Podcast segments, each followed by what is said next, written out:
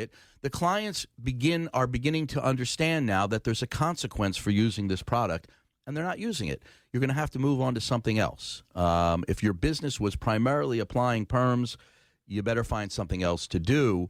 Um, but we're not pursuing salon owners. And so um, now off to the second question: hmm. What could you expect to receive? Well, um, the follow up. Some women aren't doing what their their due diligence. I understand in terms of following up. They get a call, then they they're enrolled, and then they don't. What, we are sending forms to Right. you. Now, some folks aren't real good about using email. Hmm. We are sending forms to you with a product called DocuSign. It's hmm. pretty common nowadays. I mean, it, in, in the pandemic, everybody's kind of learned that they can sign forms on their phone or tablet.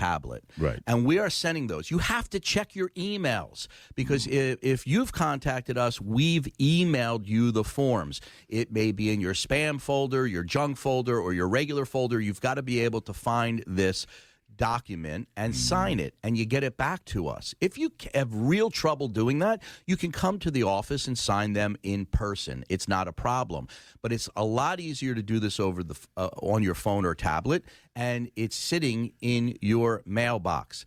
Um, once you've signed those forms, they come back to us and we begin to work immediately. We're gathering up the medical records from your gynecologist, your oncologist, uh, your family doctor. It takes time. Three months to six months is the average that we need to gather these medical records. Uh, so there's not going to be a lot happening in the very beginning of your claim. We're gathering the medical records, but your claim, you've told the statute, your claim is now in the books. so be patient. And yes, yeah, be patient. And then what happens is at the end, there's going to be a resolution. There will be cases that will actually go to trial, but they will be a small, small percentage of the total cases.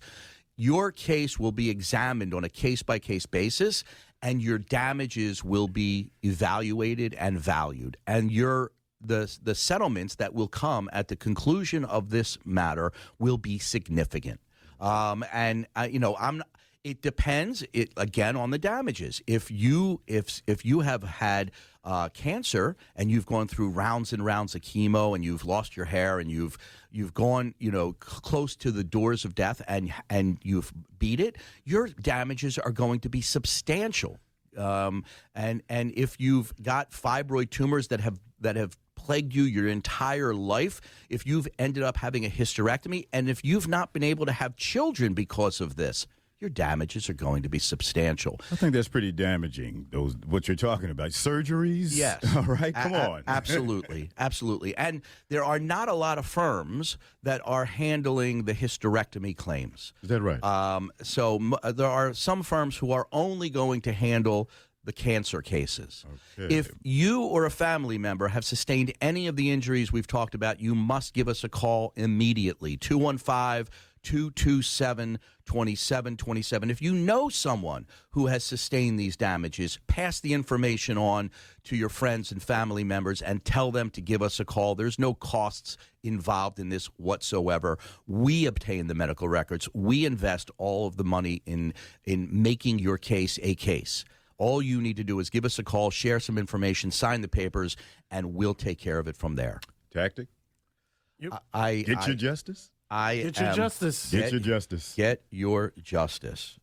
Um, have you um, um, uh, gotten the property rights to that phrase? Tactic. Uh, Did you get it yet? No, get it now. Get, Get it it now. now. Getting it now. Getting it down. All right. 'Cause Dean, Dean's going to take No, it. Dean, Dean, take it. Yeah. Dean taking it. No, it's yours. All right. Yo, we give it to you. We bequeath Yeah. it to you. All right. Let's let's move on. We have the most special guest Court Radio ever has. Probably m- more beloved on Court Radio than me, Manuel, and ja- and Eric together. That's, he's the guy. He, He is that dude. Everybody loves him. You better call Saul. And The, a, very, the blueprint. a very good morning to our radio listening audience. Let me say um, that, uh, as a matter of fact, I just started. You better call Saul. Stop. What is it with you, man? I I like to watch a show after it's kind of you know done, and I can do it at my will. I I, I like to control how much. I do not want to wait. I'm an addict. I don't want to wait a week for a show. All right, but or there is God always- forbid, from one season to the next, th- I, I, six I months. feel you and- there, but there's no void. You're always watching something. There's no void where there's nothing that's captured your viewing. Yes, well, lately, something, since right? pandemic, yes, Right. I'm always trying to find something to pass But the you're time. like two. What? How many years behind with Saul? Six, six, wow, six or seven. Um, but uh, it, he is fantastic. Yeah. so smart. Yeah. so cunning. Did you did you watch Breaking Bad? of course, yes, Of course, so and I watched that as it As as it- it, folded out. So comparing the two, which is the better series? Uh, I don't know. Better Saul calls. It might be better. Okay. it might be better. I don't know, but I'll probably. I'll probably go I'll probably go through Better Call Saul and then flip back to Breaking Bad for a second show. Right, makes sense. Okay. Yeah, I understand that the characters in in Breaking Bad end up in the final episode of Better Call Saul. Right. To kind of meld Mel, those the message, the me- yeah. yeah. you got the mess. So you understand what's coming. Yes, yes, yes. All right, let's get to the real Saul here. Absolutely. If Saul's on the show, folks, we're talking about elder law. Uh, we're talking about, I'm not going to use the G word. We're talking about um, elder law, the, the E word. You know, since Trump, he's got a lot of those uh, the, the F word, the B word. We're going to talk about the E word today, elder law. Except it's not just limited to the E word because you've got middle America and young America as a result of COVID expressing a serious interest in having their paperwork in order. You know what? Saul makes a good point. It is not just the E word. Um, God willing, you'll only need it once you get to the E word, but you should have it in place when you're young. Absolutely. There's a time and a place. You are correct. All right. Uh, now, we're, before we even jump into a topic on this um, multifaceted topic, I mean, we, we can go on for hours on this, but we're only limited to an hour. We've got a caller immediately, line one for Saul, Judy from Germantown. Jute, jute, jute. Good morning. I have a quick question for Saul. I own a property jointly with my mother, and I'm concerned about debt that she may leave and still being able to retain the house. If we do, can you tell me if a trust will help protect us or how we can go about doing that? And is that something your office can assist me with? And secondarily, I sent Philly Lawyer an email requesting help. The Attorney General's office said that I would, re- they're handling an issue, but they suggested that I retain a private attorney for the issue, another issue of actually suing the company. They said I need to consult a private attorney. And Dean, I sent you an email regarding that. So I'm hoping you'll be able to look at it and tell me if that's something you're interested in and if I can retain you. All right. Thank I, you, and I'll respond. I'm sorry. Judy, you, you bring up one point before Saul jumps in on the trust question. Um, you just said something which is wrong, and I want to. I just want, and it may, maybe it was a slip of the tongue, but I want to clarify it. There are, you know, these um, uh, imposters. They jumped onto my brand early on, right? And one of them is Philly Lawyer. Philly Lawyer. Well, I don't know anything about Philly Lawyer. I am, always have been, my Philly lawyer. And unless you put that my in front, you're not getting to me. So I have had so many clients who have complained about Philly lawyer, saying they're not handling my case, then I, they don't call me back. Well, let me tell you something. You're not dealing with me. You're dealing with an imposter. Philly lawyer is not my Philly lawyer. No, it's See, not. I am part of the family. And if you don't put the my in front of Philly, you're not getting Dean. You're getting a hack. Straight up So, hack. so Fugazi. Judy, just in case, just in case it wasn't a slip of the tongue when you said you emailed Philly lawyer, you make sure you send it to Dean at myphillylawyer.com and tell all your friends. Exactly. That's exactly where I sent it to. Dean at myphillylawyer.com. Then I'm going to see it, Judy, Judy, Judy. I will see it. I'm going to. Um, what's your email, Judy, so I can look for it? It's Aura, H I C K S, at globalisg.net. All right. All right, I'm going to look for you as soon as I get off the air, Judy. Stand by. Saul's going to talk to you about the trust. Okay, Ju- guys. Judy. Bye-bye. So let me let, let, Judy, hold on, Judy. Hold on. Saul's got a question for you. Okay, so let me let me comment on uh, the uh, issue that you raised, which happens to be an issue that has also cropped up in our office several times in the last couple months, and it's a very important issue. So I'm hoping our listeners pay close attention. When you talk about the ownership of real estate, and there's two names on the deed there is some very specific legal language that we look for, which controls ownership of that property should one of the named grantees pass. So when people put two names on the deed, if it's if it's husband and wife and they're identified as husband and wife, that's a unique ownership unto itself. Any relationship other than husband and wife is going to be held in the following you're either going to have two names on the deed as tenants in common, or you're going to have two names on the deed as joint tenants with the right of survivorship. That is a very, very important distinction. With the presence of the word survivorship, if you have two names on the deed, should one pass, the survivor will automatically become the owner of 100% of that real estate. If the ownership is as tenants in common, that simply means that each named individual on that deed owns 50%. And should they pass, that 50% will uh, go to the immediate family members of that named individual. So, survivorship language is key. So, in order for me to answer your question, I would need to see the document that you're referring to because I never am comfortable offering a legal opinion on a document that I myself do not read. So, uh, I'm not answering your question without the benefit of the language in the deed that you're referring to. Um, are you there still? Yep. Mine is joint survivorship, but I'm concerned about debts that she may leave and me losing the property to have to pay off her debt. Well, Is that a possibility with the home? if if she is a joint owner and she incurs debt, then any creditor, any judgment creditor can look for any assets she may have while she's alive, of course, and therefore her ownership in the real estate could be vulnerable to a judgment creditor. Just the real estate, not any assets you own individually, but the joint ownership of that real estate could be affected. Trust protect it? Well, here's the here's the interesting thing about a trust, and that's a very common inquiry.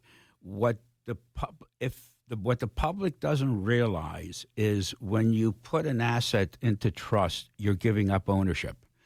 So, for example, on this property, if you had a mortgage on the property, you could not transfer ownership without getting written permission from the mortgage company.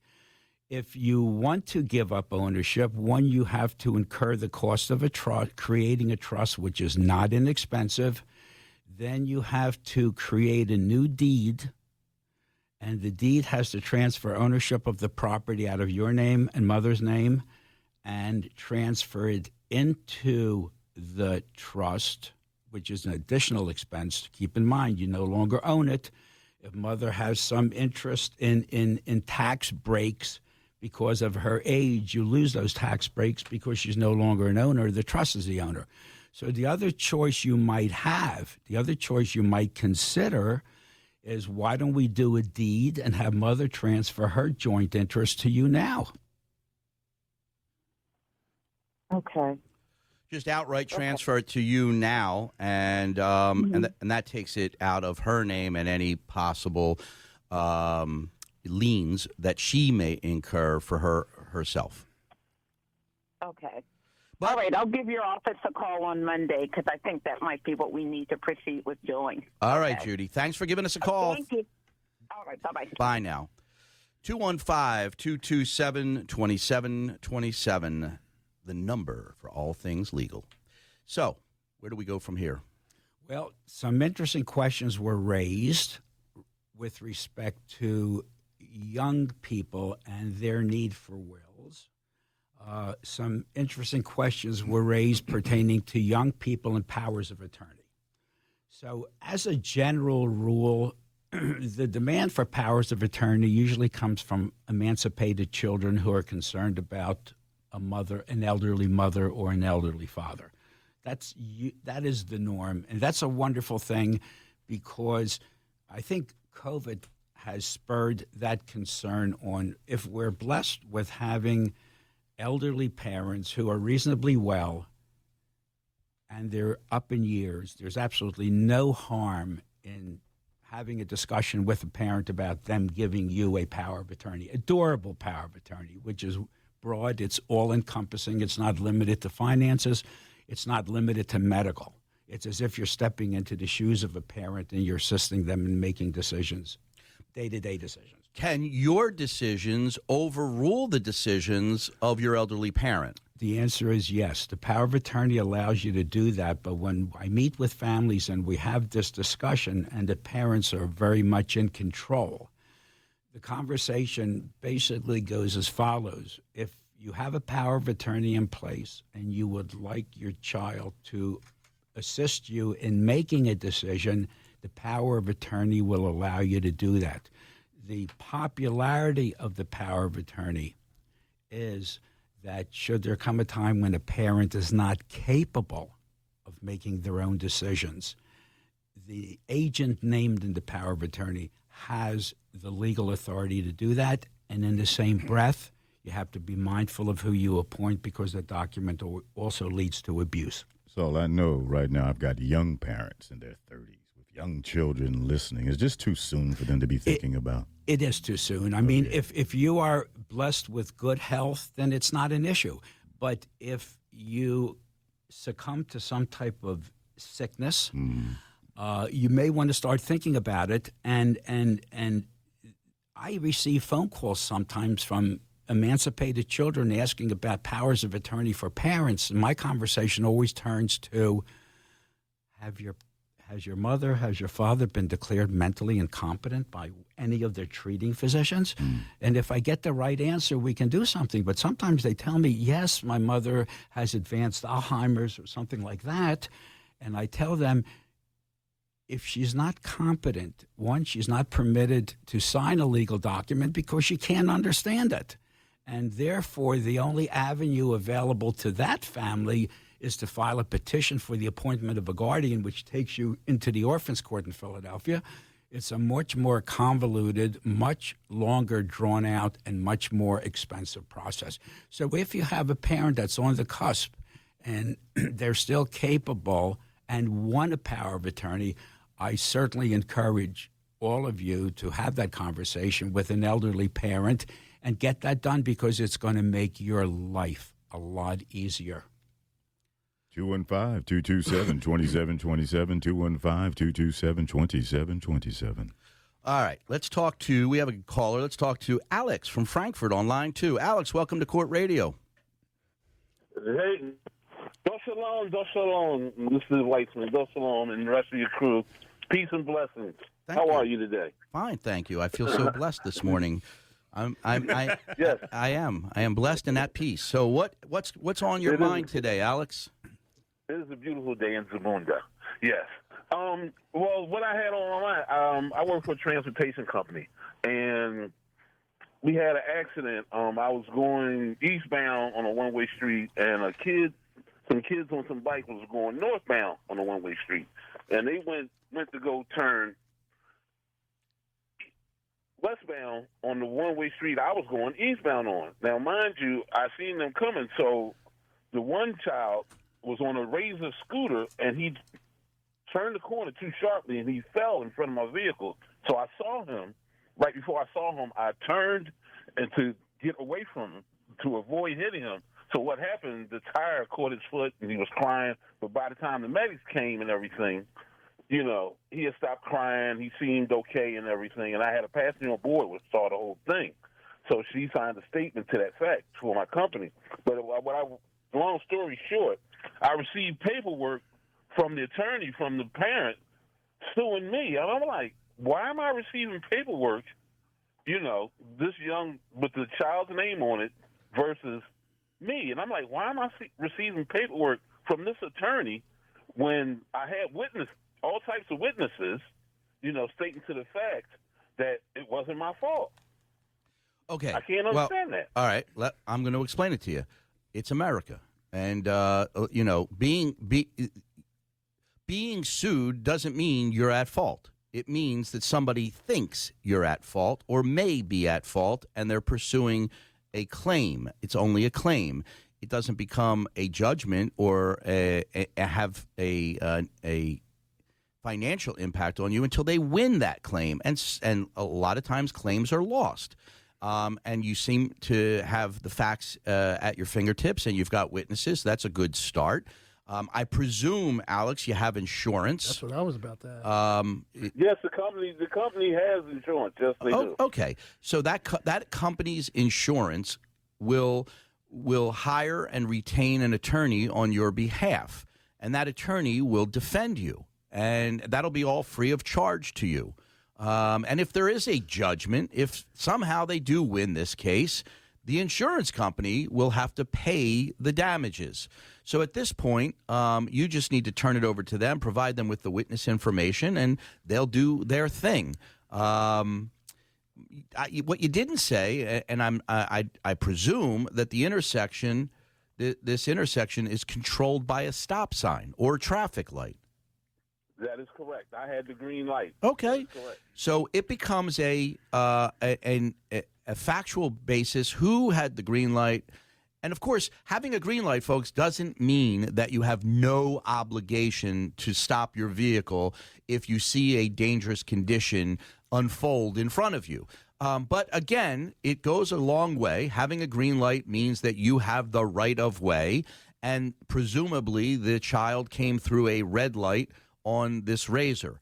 Um, and so again, um, it doesn't surprise me you were you were a claim is being made, but again with witnesses, a lot of times these claims go away at the claims stage. That if you establish clearly that you were in the right and the other person in the wrong, um, the lawyer may just drop the claim at some point. But again, the, the, it's not your concern. Your concern right now is to turn it over to the company who turns it over to the insurance company. You sit back and wait for everything else to happen. Provide your testimony as you are a witness as well. You're a party, but you're also a witness, and your witness is a witness, and all should be well, Alex. And one and one more thing, um, we do have drive cams in our vehicles to protect us Good. us against things just that. Because, like I said, the witness saw the whole I had on board saw the whole thing, and she, you know, was like, "What was the child doing?" Because I I saw this whole thing happening before me, and I slowed my vehicle down, Yep. and It sounds you know, like sounds like Alex. ex- It sounds like you did everything you could possibly do to avoid this accident. Uh, sit tight, just relax. But with with the witness and the dash cam, uh, I think this is going to end well for you. Alex, thanks for calling Court Radio, sir. Thank you, sir. All of you have a marvelous day. Thanks to you as well. 215 You got another one? 227 2727. Unfortunately, we're at the half hour. Uh, folks, just take a quick two minute break. We'll be back after these sponsored announcements. I'm Dean Weitzman. If you have a history of using chemical hair straighteners and have been diagnosed with uterine or endometrial cancer, call My Philly Lawyer now at 215 227 2727. Frequent use of chemical hair relaxers can double the risk of uterine and endometrial cancer. If you've been affected, we will fight for you. Call 215 227 2727. My Philly Lawyer, when winning matters most. When we say winning matters most, we mean it. My Philly lawyer just helped secure an $80 million victory for a client suffering from a defective medical product. Whether it's a motor vehicle, workplace, or medical malpractice injury, My Philly lawyer gets results. If you've been injured and want aggressive, thoughtful, thorough representation, call my Philly lawyer first. Philly's legal champions. 215-227-2727. My Philly lawyer. When winning matters most. I grew up here, went to school here, raised my kids here. I know Philly, and Philly knows me. I started my Philly lawyer because if you've been injured, your lawyer matters, and choosing someone local matters. It matters to the insurance company, it matters to the jury, and most importantly, your lawyer matters when it comes to getting results. If you've been injured, call us now 215 227 2727. My Philly lawyer, when winning matters most.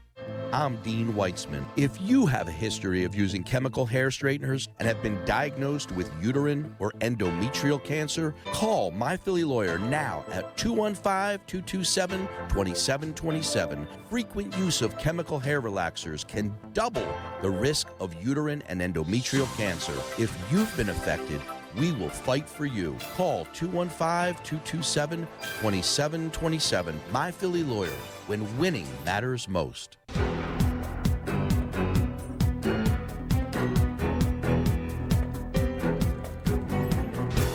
Legal answers? Here's more Court Radio with your host, Dean Weitzman.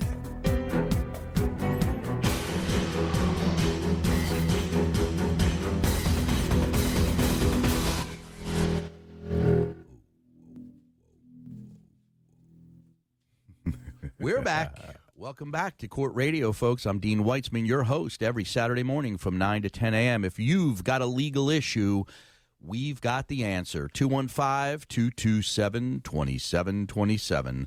And we've got callers lined up. If you want to get your question asked, uh, you better give us a call soon. I just wanted to ask, a piggyback on the last caller. Are you seeing more accidents with razors and scooters and e-bikes and bicycles and delivery bikes? Because I live where everyone's ordering. You see it all the time now. I got to think there are a lot of accidents with these little types of vehicles. Actually, uh, as recently as yesterday, um, I was contacted about an accident in uh, Brooklyn.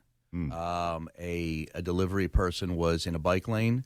Um, a car was stopped in the bike lane. The delivery driver attempts to bike out of the bike lane to get you know w- so that he gets around the stopped vehicle when a box truck was coming in the travel lane uh, struck him ran over him and unfortunately he died um, Sorry to hear and uh, th- this this is um, yeah it's far too common it's occurring more and more now. Absolutely. Yeah. And and folks need to be more conscious of bikes, and bikers need to be very safe as well. I mean, you, you'll see in Center City sometimes they're they're they're weaving in and out and in and out of traffic. They run lights. Yes, and and so bikes have an obligation to follow the rules of the road, just like cars. Thank you. Um, they have to travel in the same direction of cars. They have to stop at traffic lights, just like cars, et cetera, et cetera.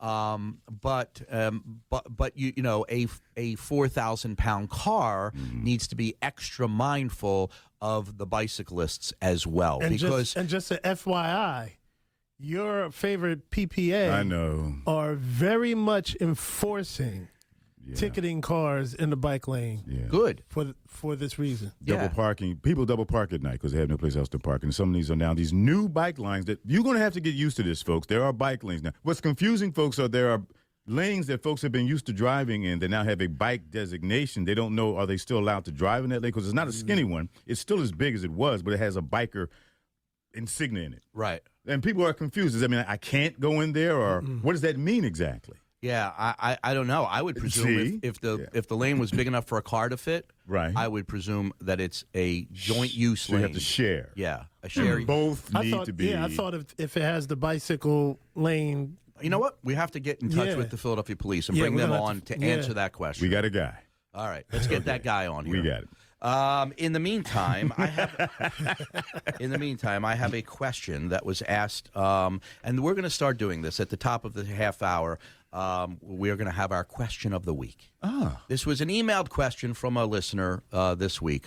Hi, I was curious about in what case or need can you sue someone? I got into a car wreck about a week ago that was not my fault. No injuries. So the car that is getting salvaged is a 2002 Camry, and the car in question is the car I use because it's all I could afford. Most of the time, car wrecks that end up being not their fault in some way help them buy new cars. Not for me. I'm only getting $3,000 back, and as of right now, I don't have any other options for a car. I just wanted to know if this is reason to think of suing someone. I never really thought about it till I explained it to a friend. She basically said the wreck is leaving me jobless with no options. Here is uh, Allison. Here is the answer. Okay. If you're being paid the fair market value for your car, that is all the defendant has to do. What the consequences are of the loss of that car is not valid. It is not something that you can be compensated for. As soon as they hand you a check for the fair market value of your car, they're done, and you have to take that check and do the best you can to find a replacement vehicle. And if you can't find a replacement vehicle, then you probably didn't get paid the fair market value. Um, because the way they obtain fair market value is they look at what cars are selling for, where they should be able to find 2002 Camrys in the marketplace that are selling for uh, $3,000. If, if they're selling for $4,000, then you didn't get paid enough. So it's based on what they're selling and not necessarily just the blue book value. Well, one way to determine the blue book value is through active sales for the car. Gotcha. There's a con- yeah, there's a concept there's a concept called diminution of value. I'm And sorry? Diminution, Diminution of of value. value. Yeah. And people don't think about that. Uh, the, That's that is that is, and you bring up an excellent point, and that was one that I was going to talk about, and I appreciate the segue because diminution in value, diminution in value is a is a, a damage that you could occur incur even if you're paid the repair price of your car. So, I, I mean, that's an issue that struck very close to home when one of my sons had a relatively new Pathfinder parked on Ridge Avenue that was rear ended by a tractor trailer, causing major, major damage to the vehicle. And so they were trying to explain to me what the fair value of the vehicle was, but I looked back to the actual condition of the vehicle prior to the accident, and then we went fast forward and we calculated the diminution of value, and the trucking company issued its own check for the diminution of value on top of the insurance company check for the trucking company. Now, understand, usually diminution in value occurs when they repair your car. So let's say you've. and it was a total. Okay, so that's un- really unusual, but that's only because it's Saul's kid. You know, he he went, Aha. he went the extra mile for him. Of course. Call Saul. Uh, but but let me explain where diminution in value generally comes up. You own what did you say it was a, a fairly wa- it was a path. It was a, a two-year-old Pathfinder. all right. So it's not like a Mercedes or a BMW. It's a Pathfinder, and maybe it cost the kid fifty grand for the Pathfinder. The the, the car sustains twenty thousand dollars in damage. The company pays the twenty thousand, and the car is repaired like new. Damages? Do you have any? Yes. Because if you took that car the very next day after you got it back from the body shop and it was shiny and looked all back to normal, and you brought it into your local Mitsubishi or whatever Pathfinder is, Nissan, you bring it into your Nissan dealer and you trade it in. And they say, uh, Was this car in an accident? And you go, Check uh, the Carfax. yeah, yeah. and the Carfax shows that the car had twenty thousand dollars in damage. Well, they say we would have given you forty thousand for this car, but because it was an accident, it's only worth thirty five today.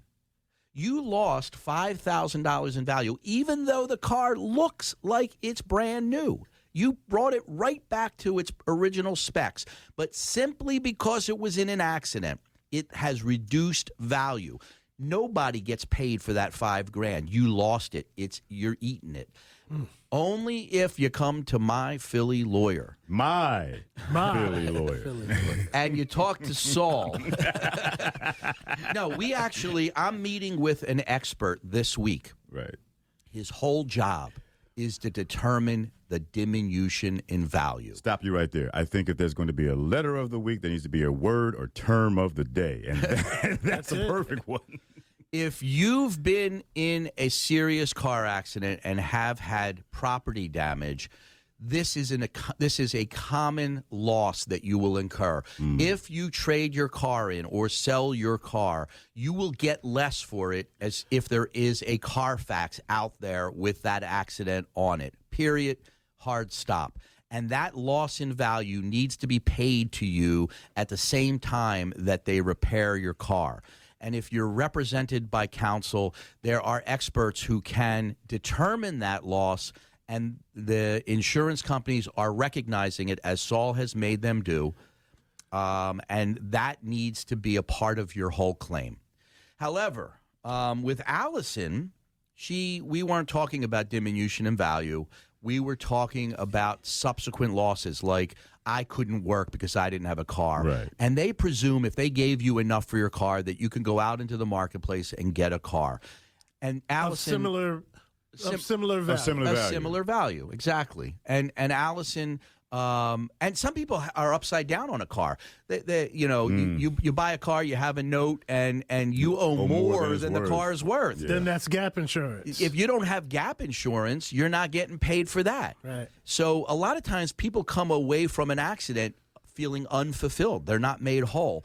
And if and but you know, she started the story with I got no injuries. Well, if you've got no injuries, then you've got no other claim and you probably aren't going to be represented by any attorneys because there's nothing there for them to represent you on. There's no no way to make money for you or for them. Um, and unfortunately, you fall into the cracks. All right. That's the end of that. We've got so many calls, Saul. I don't even know where to begin. Let's see. Let's talk to Janie, uh, line two. Hello, this is Jamie. Hi, Janie. I was. How are you? Good. What's I- your What's your story? Well, I wanted to know what's the legalities for a commitment.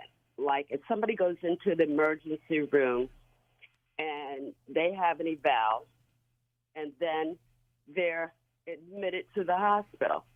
How does that work? An elderly person. So what you're saying is that um, they're being. I, I think what you're saying is they're being committed to the hospital against their will.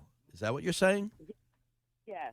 Okay, so um, there are there are um, statutes that apply to this that it you know that you have to be a danger to yourself or others, and there can be a 72 hour commitment, and then there needs to be um, you know a uh, legal papers filed with the court to extend that beyond 72 hours. It's a it's a short range period, and if family objects, they have other avenues they can pursue to protect an elderly parent. Yeah, I mean, you could retain counsel if you felt like the uh, elderly parent was being held without due cause. But for the first 72 hours, um, it could be a doctor who um, signs off on the commitment. But anything beyond that um, would require a court action. Okay, so that means that maybe a family member or someone can request the court action. If there's a power of attorney, life would be a lot simpler. Ah, that's what it is. Okay. Thank you, Jamie. Okay. Have a great Saturday. And thank you so much and have a beautiful one as well. Um, okay, line five, we have Sean, a woman, for Saul. Hi, Sean. Hi, good morning, Dean. Good morning, Saul. Good morning. I wanted to uh, talk about a brokerage account that was left to me by my uncle uh, to pay for his final expenses. So um, all the documents are um, signed and they were approved by the company. And then my uncle passes away, and I went to cash in or obtain the funds from the brokerage account. And after he passed away, the advisor said, Oh, I'm sorry um, to give you bad news, but some of the product inside the brokerage account was an annuity, and you would have needed different forms for that. My uncle and I met with this person over and over again and assured us that all the forms we signed for this very well known company would be enough. And he, I guess he went to check to see what I needed to collect. And he said, I'm sorry, um, the annuity within the product needed another form. I'm sorry, you can't have it. Uh, I'm so so here's here's where I see an issue here. Number one, you didn't have counsel. Number two, you didn't have any testamentary devices. So if you had had a a will between, if your uncle had had a will and he left you those um, various accounts in the will, then that would have superseded any requirements from the company. But you didn't have I, I assume you didn't have representation. You relied upon the broker. You may have a claim against the broker under the broker's um, own. Uh, what's that called? Errors and omissions, E- E and O insurance. So the broker gave you advice, which was bad advice. He has sort of like malpractice insurance. It's called errors and omissions insurance, and you may be able to bring a claim against the broker who goes, "Oops, I made a mistake." So um, that's something you should pursue if the value of the account or that annuity is sufficient. I mean, part part of the confusion is if the brokerage account names you as the beneficiary of the assets in that estate, which would include an annuity, uh, there's something not consistent that makes any sense. Uh, uh, keep in mind, did did unc- did your uncle also leave a will? Were there other assets besides the brokerage account?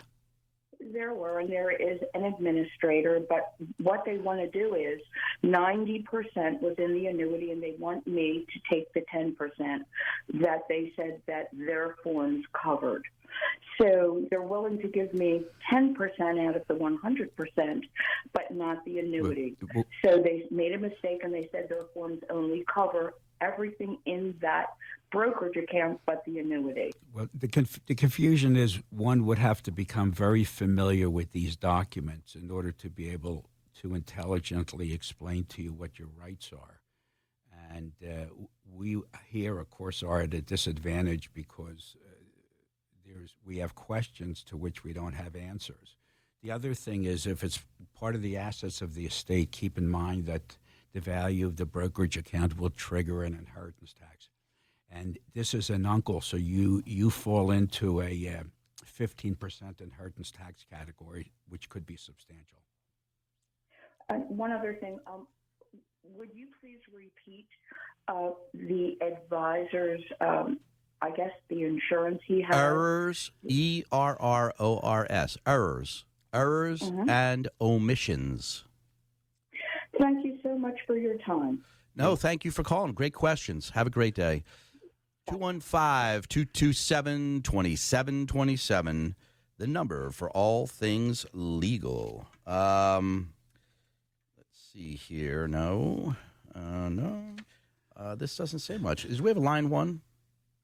Teresa on line one for Saul. Oh, Teresa. Ah, Teresa. Ah, Teresa hung up. Gone. But not forgotten. Gone but not forgotten. Well, let, let's just chat for a moment also. Um, I have here uh, some issues relating to common law marriage. Um, I, I just want to clear up that uh, in Pennsylvania, common law marriage was um, abrogated. It was it was um, no longer allowed um, more than twenty years ago. So if you if you're alleging common law and that relationship was created when common law was recognized in the Commonwealth and Then you're you- still valid. and you've held yourself out as spouses to each other and to the public, then it's still valid. But what happens today is uh, people decide to live together. One in their own mind creates this fiction that there's a common law relationship, but it doesn't exist in Pennsylvania, so you do not get the benefits.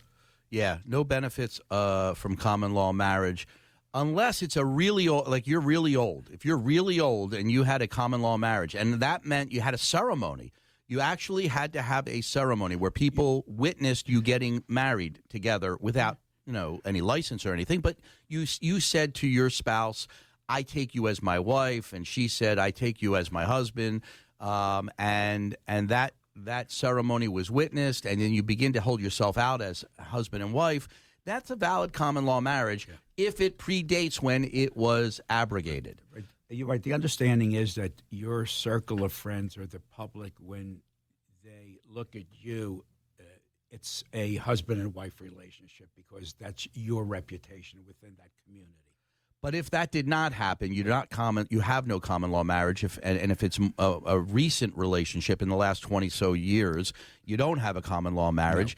And in Jersey and Delaware, no common law marriage. In fact, Jersey abrogated it in 1939. So you can't even possibly tell me your common law marriage back that far. If you, you know, no way. No, not happening. Um, folks, we got to take a quick break. We'll be back in two minutes. You got calls, keep them coming. I'm Dean Weitzman. If you have a history of using chemical hair straighteners and have been diagnosed with uterine or endometrial cancer, call My Philly Lawyer now at 215 227 2727. Frequent use of chemical hair relaxers can double the risk of uterine and endometrial cancer. If you've been affected, we will fight for you. Call 215 227 2727. My Philly Lawyer, when winning matters most.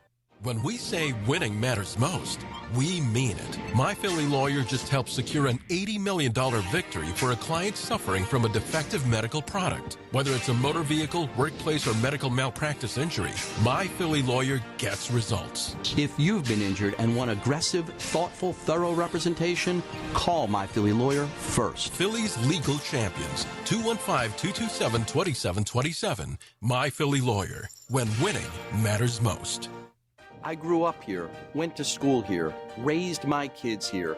I know Philly, and Philly knows me. I started my Philly lawyer because if you've been injured, your lawyer matters, and choosing someone local matters. It matters to the insurance company, it matters to the jury, and most importantly, your lawyer matters when it comes to getting results. If you've been injured, call us now 215 227 2727. My Philly lawyer, when winning matters most. I'm Dean Weitzman. If you have a history of using chemical hair straighteners and have been diagnosed with uterine or endometrial cancer, call My Philly Lawyer now at 215 227 2727. Frequent use of chemical hair relaxers can double the risk of uterine and endometrial cancer. If you've been affected, we will fight for you. Call 215 227 2727. My Philly Lawyer, when winning matters most.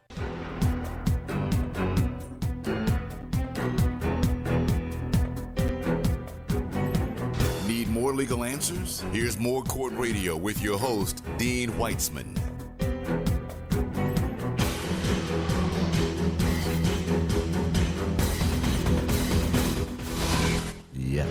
Welcome back. I'm Dean Weitzman, your host every Saturday morning at Court Radio, where we tackle the tough legal issues of the day. And I'm joined today with my friend and partner, Saul L. Langsam. Good morning, everybody. Uh, Saul is our specialist, our resident specialist in elder law. But you don't have to be an elder to have some elder law needs. No, young people need them just as much. Maybe more, because they got more money than the old people do. Who says that? Let's talk to Kamira, Kamira on line three. Good morning. Kamira?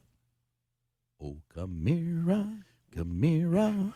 We can talk about. We have an idea of why she was calling. So if she's not on the line, we may. All right, go for it. So Kamira lives in a family member's house, and she's being put out. Okay, so let's so so a common occurrence. Here's a t- common telephone call. Uh, a child moves in with an elderly mother, or a child moves in with an elderly grandmother to take care of their needs because they're sickly.